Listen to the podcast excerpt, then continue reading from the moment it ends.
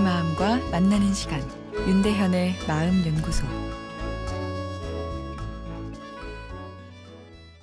세 달 전 오래 만난 첫사랑이 저에게 이별을 고했습니다.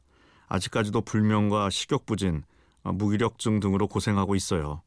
상대방도 아팠겠지만 어, 이제는 마음이 정리된 것 같던데 저는 정리가 안 되고 있습니다.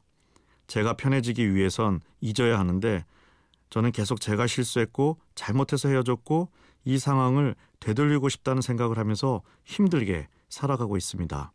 하루 종일 그 생각에 사로잡혀 있고 시간이 지날수록 더 심해지는 것 같아요.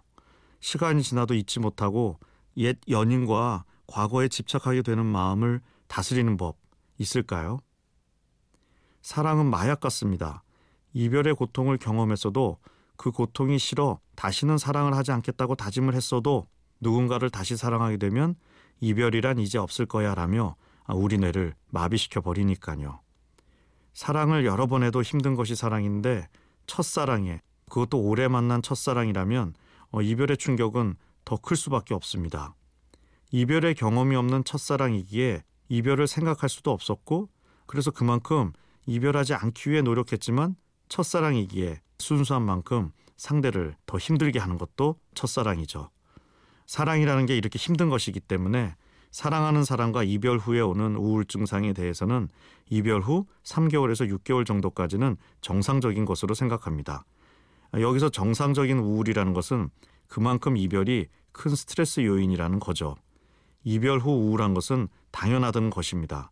그러나 정상 우울이라고 해서 그 우울이 경한 것은 전혀 아니죠.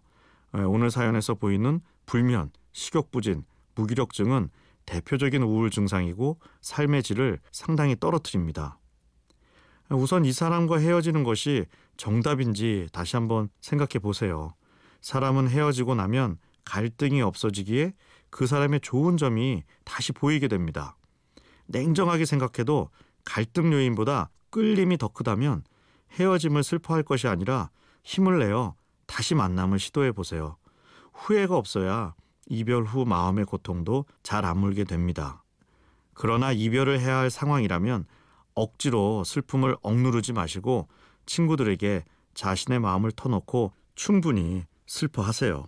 슬픔을 충분히 표현해야 마음이 더 잘 아물게 됩니다.